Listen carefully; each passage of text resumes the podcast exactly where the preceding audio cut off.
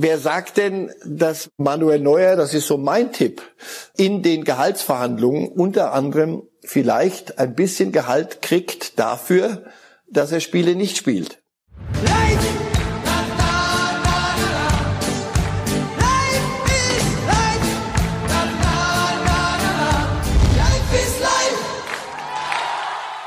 Hallo liebe Fußballfreunde, hier spricht Marcel Reif. Dreimal wöchentlich gibt es den Podcast Reif ist live. Heute diskutiere ich mit Walter Straten von der Bild. Hören Sie doch mal rein. Reif ist live! Können wir endlich los? Ja, Moment, ich muss mir gerade noch ein Ticket organisieren. Äh, welche S-Bahn nehmen wir noch mal? Du holst dir jetzt am besten mal das Deutschland-Ticket. Das geht ganz schnell. Und schon können wir mit allen Bussen und Regionalbahnen fahren, wann wir möchten. Und auch wohin wir wollen? Ja, wir steigen einfach ein und müssen uns mit dem Deutschland-Ticket um keine weiteren Tickets kümmern. Egal, ob du montags damit ins Büro fährst oder wir spontan nach Berlin wollen oder am Wochenende ins Grüne. Okay, das heißt, wenn ich mit den Jungs zum Auswärtsspiel will, steige ich einfach mit meinem Ticket in die Regionalbahn und den Bus und fahre zum Stadion. ja, ganz genau. Aber jetzt geht's erstmal zum Shoppen in die Stadt. Und? Wann möchtest du losfahren? Jetzt informieren unter bahn.de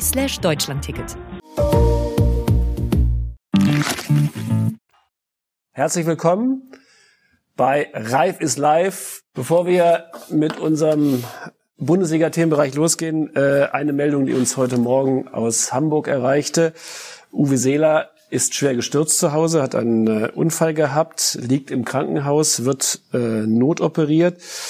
Die Hüfte ist gebrochen. Wie schlimm genau wissen wir nicht. Hier kann man eigentlich nur sagen, alles Gute, Uwe, und komm wieder schnell auf die Beine. Ähm, Uwe Seeler ist ja nicht irgendwer. Das ist ein Herzensfußballer der Deutschen. Wie geht's Ihnen mit Uwe?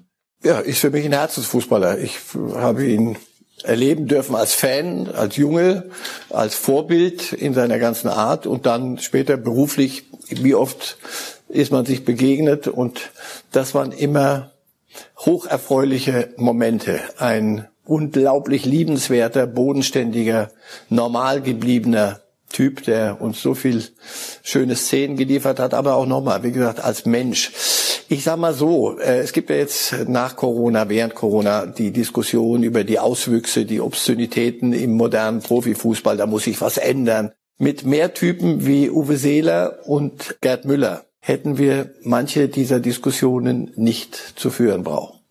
Ja, und deswegen, gerade auch deswegen wünschen wir Uwe, glaube ich, alles, alles Gute, dass er bald wieder auf die Beine kommt und vielleicht auch mal Freude mit seinem HSV genießen kann. War ja auch nicht so oft, muss man sagen. Wir kommen zur Bundesliga, denn auch das Alltagsgeschäft geht ja weiter. Thema Nummer eins, die Generalproben. Ähm, Bayern spielt morgen gegen Frankfurt. Dortmund in Wolfsburg. Wer hat's denn leichter vor dem großen Spiel am Dienstag? Können Sie das mit der Generalprobe noch mal sagen? Und äh, ich möchte gerne mal hören, was man jetzt gerade so in, in München oder in Dortmund zu, dem, zu der Formulierung und zu der Sichtweise sagt. Ich behaupte mal Folgendes. Die deutsche Meisterschaft wird weniger nächsten Dienstag entschieden beim Spiel Dortmund gegen Bayern da tippe ich auf ein schickes 1 zu 1, Spektakel, aber 1-1. Nein, die deutsche Meisterschaft wird eher, wenn entschieden, in Spielen wie diesen Generalproben. Denn die sind ja eigentlich nur eine Generalprobe und sind schon gewonnen. Kennen Sie den Spruch, wenn Sie den am Dienstag sagen, heute ist ja Finale, sagen die, nee, es werden auch nur drei Punkte verteilt. Das nur streichen wir mal und sagen, morgen allerdings werden genauso drei Punkte verteilt. Und wer glaubt, er hätte sie schon im Sack, der macht den ersten dicken Fehler. Also, ähm, das wissen die, denke ich mal. Für die Dortmunder in Wolfsburg ist die Nummer sicher ein bisschen komplizierter. Wolfsburg spielt äh, zu Hause einen äh, sehr anständigen Fußball. Insofern, das muss man erstmal äh, bewältigen. Und die Bayern, wie gesagt, nur wenn sie sich selber die Falle stellen. Bayern schlägt diese Frankfurter Mannschaft auch in ihrer jetzigen Form. Die haben ja so ein bisschen einen Negativlauf und kommen aus einer Fallhöhe Europa und Halbfinale DFB-Pokal. Die Bayern sind klarer Favorit. Aber spielen müssen sie es trotzdem. Das ist so banal, dass es fast wehtut. Und genau da kann es ja auch wehtun. Wenn Sie also glauben, Sie müssten irgendwas äh, so im Vorübergehen wieder reparieren. Wie war nochmal das Hinspielergebnis in Frankfurt? 5 zu 1 für Eintracht. Ich erwarte einen Ausgleich morgen. Genau. Und, und wenn das nicht gelingt, treffen wir beide uns und schreiben wieder ganz dick, ah, das war nicht so toll, nur jetzt in der Gesamtabrechnung habt ihr es nicht geschafft. Komm, hör auf. Also, die Bayern sind gut beraten, aber den Ratschlag brauchen sie nicht von mir, das kennen die. Solche Spiele sind mühsam. Die Frank was haben die Frankfurter zu verlieren? Das ist ein Luxusspiel. Äh, die, wenn die ihre Punkte müssen, müssen die woanders holen. Alles wieder diese Floskeln. Aber für die Bayern geht es darum, morgen drei Punkte einzufahren. Genauso wie am Dienstag darauf. Ja, die Dortmunder haben es ein bisschen schwerer. Ich denke aber, beide werden ihre Pflichtaufgabe lösen und die Generalproben, äh, Jubel, Trubel äh, hinter sich bringen. Und dann treffen wir uns Dienstagabend und warten auf ein Pseudofinale. Ich wollte noch Ihr Interesse auf einen Spieler linken. Mats Hummels. Bei Geisterspielen erfährt man ja manchmal mehr über Mannschaften und auch über einzelne Spieler. Es ist aufgefallen, gegen Schalke ohne Zuschauer im Stadion, wie sehr er, wie lautstark und wie stark er die Mannschaft dirigiert hat, die Spieler hin und her geschoben hat, ähm, kriegt man ja sonst bei 80.000 gar nicht mit. Er selber hat auch in einem Interview gesagt, dass er äh, jetzt erst zur Wirkung kommt im leeren Stadion, weil die Kollegen auch mehr zuhören müssen, zwangsläufig, seine Kommandos hören müssen. Glauben Sie, dass Hummels ein Geistermeister-Entscheider wird? Am Dienstag oder auch im Rest der Saison? Nein, die Dortmunder haben ihn ja nicht geholt, äh, weil ihnen langweilig war oder weil im Kader da gerade noch eine, eine, Stelle frei war, sondern er ist ja einer derer, der dieser Mannschaft, die bis vor gar nicht so langer Zeit einen hinreißenden Fußball spielen konnte und dann haben sie es gewonnen und wenn sie aber diesen hinreißenden Fußball nicht hingekriegt haben, na, da haben sie es verloren. Und deswegen hatten sie gegen die Bayern in den letzten sieben, auch deswegen, vor allem deswegen hatten sie gegen die Bayern in den letzten sieben Jahren keine Chance. Es ging darum, in dieser Mannschaft ein Korsett, diesen jungen Sanchos und Haalands und alles, das ist ja alles wunderbar. Und dennoch muss das alles in einem, in einem Korsett passieren, wo, mit Stabilität. Und Mats Hummels, ist ein, ein Muster an, an Abwehrchef. Und von da hinten raus geht das Ganze los. Und ähm, seine Kommandos, aber auch seine Spieleröffnung, nein, das ist ein, ein Weltklasse-Innenverteidiger. Das wissen wir, das ist aber irgendwo an anderer Stelle beim DFB ist das irgendwo in Vergessenheit geraten. Aber es ist egal, das ist wieder ein ganz anderes Thema. Nein, für Dortmund ist Mats Hummels ein, ein großer Gewinn und er war ja vorher bei den Bayern jetzt. Es wird ihm sicher, sagen wir mal so, einen gewissen Spaß bereiten, zu zeigen, dass man bei Bayern alles hätte tun müssen, um ihn zu halten. Richtig. 65 Prozent der Zweikämpfe gewonnen, 71 Prozent gewonnene Kopfballduelle und damit einer der besten der Liga. Das sind schon mal Werte, die sind schon äh, ganz gewaltig. Sehen Sie denn bei Bayern einen ähnlichen Spieler wie Mats Hummels, ein Entscheider, ein, ein Zweikampfmacher äh, sozusagen? Da ist die Struktur anders. Die, diese Mannschaft besteht ja aus, aus Stars und auch schon aus Gewachsenen. Da ist ja kaum einer, also Alfonso Davis, aber der, der glaubt ja jedem noch zu Recht. So junge Kerle müssen äh, artig sein und glauben, aber dafür liefert er ja dann auch alles. Alle, die, die, fast alle anderen sind schon Typen. Insofern, nein, da brauchst nicht den einen, sondern da muss das, diese Weltklasse-Spieler müssen alle klicken. Dann entscheiden Sie es im Kollektiv. Gut. Das war Thema Nummer eins. Und Thema Nummer zwei, da sind wir schon gleich bei Bayern oder immer noch bei Bayern. Es ist passiert, Manuel Neuer hat verlängert bis 2023 und nicht 25, wie er mal wollte. Und auch nicht für 20 Millionen Gehalt. Man munkelt so von 17 Millionen Jahresgehalt, was ja auch für ein warmes Mittagessen am Tag reicht. Kann sich Neuer als Gewinner fühlen oder ist der FC Bayern der Gewinner oder wo liegt da die Pokerwahrheit? Naja, wenn es wenn's einen Gewinner gäbe, müsste es ja auch einen Verlierer geben. Wer, wer soll an der Geschichte verloren haben? Also das ist, hier ist eine eher, ja, ist doch eher eine voraussehbare Geschichte zu Ende geführt worden. Also die 25, die, die Verlängerung bis 25, da wurde vieles auf dem Marktplatz ausgetragen. Das waren so so Dinger, die man auf den Tisch wirft und dann guckt man, wie der andere reagiert und dann sagt man, na lass uns mal 23 bis, wir wollen nur 22, 23, nee, aber wie ist mit 23? Das sind eigentlich Verhandlungen, die uns nichts angehen dürfen. Das hat man öffentlich ein bisschen gemacht, das hat mich ein bisschen gewundert, hat ja auch beiden letztlich nicht wirklich gefallen. Am Ende, wo sollte Neuer hin? Wo ist denn die Option für den, für einen der zwei, drei besten Torhüter der Welt, um ähnliche Erfolge anstreben zu können? Wo? Gibt es nicht. So. Und, und für die Bayern, du musst doch, wenn du Champions League gewinnen willst, musst du doch ganz hinten anfangen und da brauchst du einen der besten Torhüter der Welt. Fragen Sie bei Klopp nach, warum der die Champions League unter anderem gewonnen hat, na, weil er endlich einen Torhüter hat, der auch dieses, diesen Beruf auch auszuüben versteht.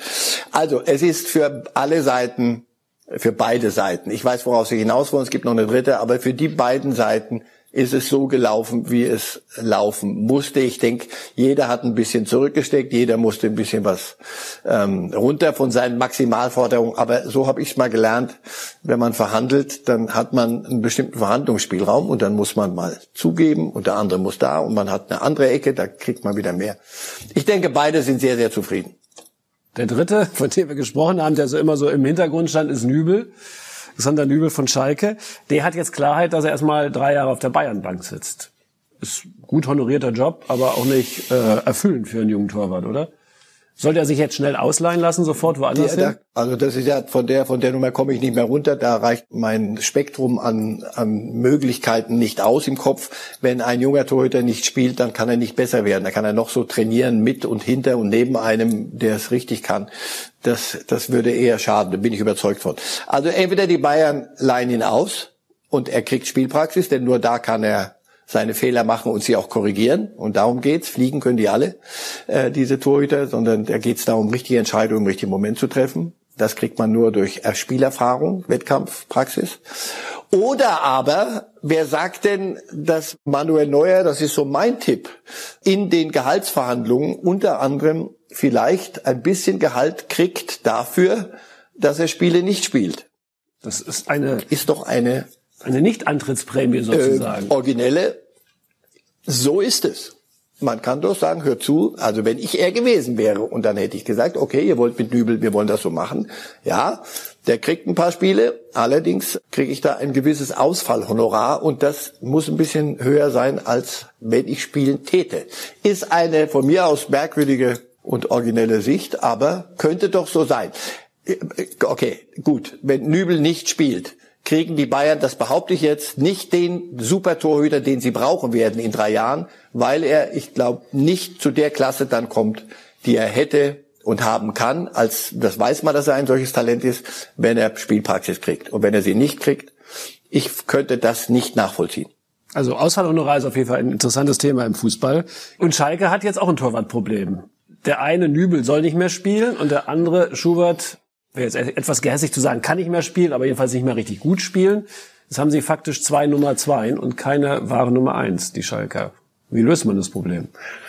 Ja, und das zu einem Zeitpunkt, äh, wo sie äh, dringend, zumindest hinten, äh, versuchen müssten, die Dinge hinzukriegen. Denn das, was sie, was sie in Dortmund abgeliefert haben bei dem, dem Geisterderby, das war so schlecht, dass man daraus nichts Positives ziehen kann, sondern einfach, hey, wir sind nicht gut genug. Und da bräuchtest du einen Torhüter wenigstens, der dir ein paar Dinge hält. Der Schubert tut mir leid. Diese ganze Diskussion seit Monaten, Nübel, Schubert, Schubert, Nübel, hat beiden nicht geholfen. Und wie Sie sagen, beide sind Nummer zwei. Ich weiß nicht, ist Fährmann schon zurück aus Norwegen? Vielleicht muss es am Ende auf die Nummer drei hinausgehen, weil der alt genug ist und Erfahrung hat. So jedenfalls ähm, haben die Schalke zu Zeiten, wo sie gar nicht wissen, wohin mit ihrem Problem, noch ein Torhüterproblem. Und das ist in dieser Bundesliga keine gute Voraussetzung. Ja, die Schalker müssen jetzt die acht Spiele noch irgendwie mit zwei Nummer zwei Torhütern überstehen oder spielen mit äh, elf Feldspielern. Vielleicht ist es regeltechnisch erlaubt, ich weiß es gar nicht. äh, die haben ein Problem. Die Bayern haben äh, bestenfalls ein Luxusproblem und wir haben das nächste Thema auf dem Punkt. Wenn ich jetzt mit einer Frage beginne, dann wissen Sie bestimmt, wer gemeint ist. Ähm, welcher Trainer, Bundesliga-Trainer, fährt gerade die schlechteste Bilanz seiner gesamten Vereinsgeschichte oder der gesamten Vereinsgeschichte ein, also lange vor seiner Zeit, und hat heute gerade bei einer Pressekonferenz gesagt, er ist der Beste für diesen Job. Ich fürchte, ich weiß, wen Sie meinen.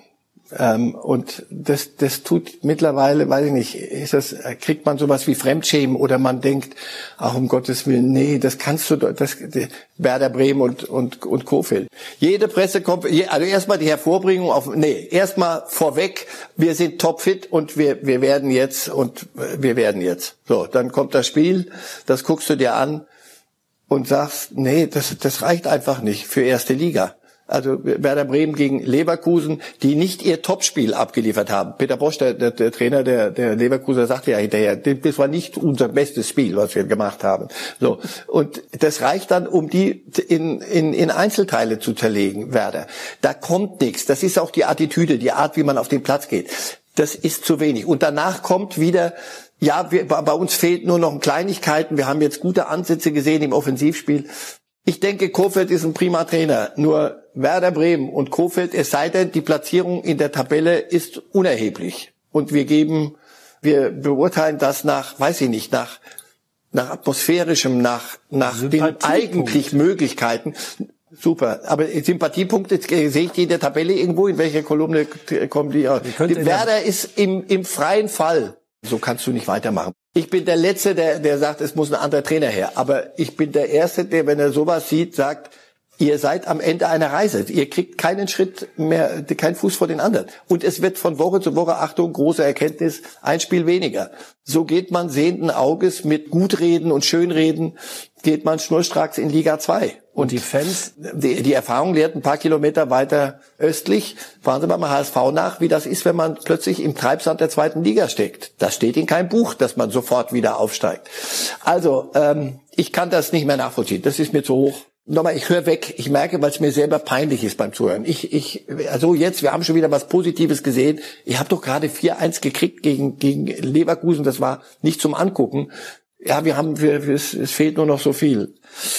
Ich gehe da in Deckung, weil es mir wehtut. Und weil ich sie wirklich alle sympathisch finde. Frank Baumann und, und Bode und, und Kofeld. Nur, wie gesagt, Sympathiepunkte, das wäre mir neu, dass die den Abstieg verhindern. Die Fans diskutieren auch in Bremen und sind durchaus gespalten. Wir haben mal äh, zwei Fans gefragt, die wir jetzt ganz schnell nochmal einspielen wollen. Und einer hat einen interessanten Vorschlag. In einer normalen Situation sollte man definitiv jetzt über einen Trainerwechsel nachdenken. Aufgrund der Corona-Krise und den damit zusammenhängenden Vorschriften weiß ich gar nicht, ob es jetzt überhaupt möglich wäre, den Trainer so einfach zu wechseln. Ob dieser dann erst sieben Tage in Quarantäne müsste, bevor er mit der Mannschaft arbeiten darf oder nicht. Das sind alles Fragen, mit denen man sich dann beschäftigen müsste. Ich würde an Kofeld festhalten, auch wenn man ihn aufgrund seiner sehr sympathischen Art und Weise doch auch manchmal vielleicht überschätzt, was wirklich seine Fähigkeiten angehen. Aber wir in Ostfriesland sagen immer, nützt ja nichts und wir haben ihn jetzt als Trainer und deswegen müssen wir es auch mit ihm so schaffen. Ich bin der Meinung, dass Florian Kofeld für den SVW leider nicht mehr tragbar ist. Wenn man sich das Spiel am Montag angesehen hat, waren gerade hinten in der Abwehr noch einige Probleme. Nach vorne ging auch nicht viel. Ich hatte ein bisschen gehofft, dass die Pause uns ein bisschen Ruhe gibt und äh, dass man vielleicht nochmal wieder eine Chance hätte. Dem war jetzt leider nicht so. Ja, wie wäre es denn vielleicht, wenn wir Thomas Schaf nochmal reaktivieren? Aha, Thomas Schaf reaktivieren. Er gehört ja eh zum SV Werder. Ja, das wäre dann wieder die alte Bremer Schule, nämlich Lösungen immer von innen. Da könnte im Übrigen manches verborgen sein an Gründen für die Misere. Aber das später mal. Thomas Schaaf schwebt ja über dem Ganzen als Berater, glaube ich. Ähm, der schwebt immer, aber wenn er gefragt wurde, sagt er, nein, das, das könnt ihr vergessen. Wenn er seinem Club was Gutes tun will, glaube ich, wäre das eine Karte, die man jetzt sehr bald spielen muss. Oder man sagt, wir gehen mit Kofeld in die zweite Liga. Ich sage nur nochmal, es ist nicht garantiert, dass man dann wieder hochkommt und dann kann sich ein Club wie Werder plötzlich in einer Gegend wiederfinden, aus der man sehr schwer wieder rauskommt. So. Wenn aber das eine Option ist und wenn man zu dem Punkt kommt, Kofeld erreicht diese Mann oder erreicht nicht irgend auch nur eine geringste Änderung, denn es ändert sich gar nichts. Sie spielen denselben, dasselbe Zeug runter. Wenn wir, haben 18 Gegentore nach Standards gekriegt. Das ist etwas, was man trainieren kann. Wenn das nicht irgendwann mal funktioniert, dann muss ich leider auch den Trainer hinterfragen, sorry, oder das Trainerteam. Also wenn Schaf eine Option sein sollte und er müsste eine sein, dann sehr schnell diese Karte spielen, sonst ist es zu spät. Auf den Punkt. Das Thema Werder ist durch, zumindest für uns hier. Ob es für der Bundesliga auch durch ist. Wir haben jetzt noch eine Fanfrage. Hallo und Servus nach München, Herr Reif. Mein Name ist Bayern Buschmann, bin 55 Jahre alt. Sie haben mir 2004 in Chelsea ein Foto verweigert. Ich hoffe, Sie beantworten meine Frage. Die Top 4 der Bayern-Trainer, wenn ich in Jupp Heynckes, Udo Lattek, Ottmar Hitzfeld und Pep Guardiola vorgebe, Ihre Top 4. Vielen Dank und schöne Grüße nach München. Heinkes, Hitzfeld, Lattek, Guardiola. Jeder auf seine Art. Guardiola vielleicht der beste Ausbilder, aber ich halte ihn nicht für einen so tollen Trainer, weil ich glaube, dass er keinen so empathischen Zugang zu seinen Spielern hat. Er bildet aus, aber für Trainer brauche ich mehr. Das, was die Hitzfelds und Heinkesens hatten. Lattek hatte, war eine Mischung. Äh, Ottmar Hitzfeld habe ich, schätze ich persönlich, sehr, sehr, sehr. Der hat dieses Gespür gehabt für eine Kabine, für Menschen mitnehmen. Für, für Guardiola sind das Funktionsträger. Die haben ihre Quadrate abzuspielen. Und Jupp Heinkes, auch da menschlich und im Umgang. Und jetzt ist sehr schön, dass sich der, der Kreis jetzt so schließt. Wir haben angefangen mit Uwe Seeler. Mit ein paar mehr Hitzfelds und Heinkesens hätte dieser, der, der Profifußball keine solchen Imageprobleme. Denn das waren Menschen, die waren gerade raus, die waren integer, die waren empathisch. Und jetzt klingt das so wie, die waren gute Onkels, aber mit denen gewinnst du ja nichts. Doch, die haben richtig was gewonnen und das hat sie für mich so groß gemacht. Das ist kein Schlusssatz ist nach dem großen Bogen, den wir heute gespannt haben. Marcel Reif, vielen Dank. Zum Schluss noch einmal die, die Zitate. Nübel, Fragezeichen, ich kann das nicht nachvollziehen. Schuber tut mir leid. Werder Bremen, das reicht so nicht für die Bundesliga. Und Sympathiepunkte sieht man in der, in der Tabelle nicht. Werder ist im freien Fall. Wir sind im freien Fall nach Hause oder wohin auch immer. Und wir sehen uns auch bald wieder, Marcel Reif. Vielen, vielen Dank. Ich wünsche einen schönen Tag nach München. Life!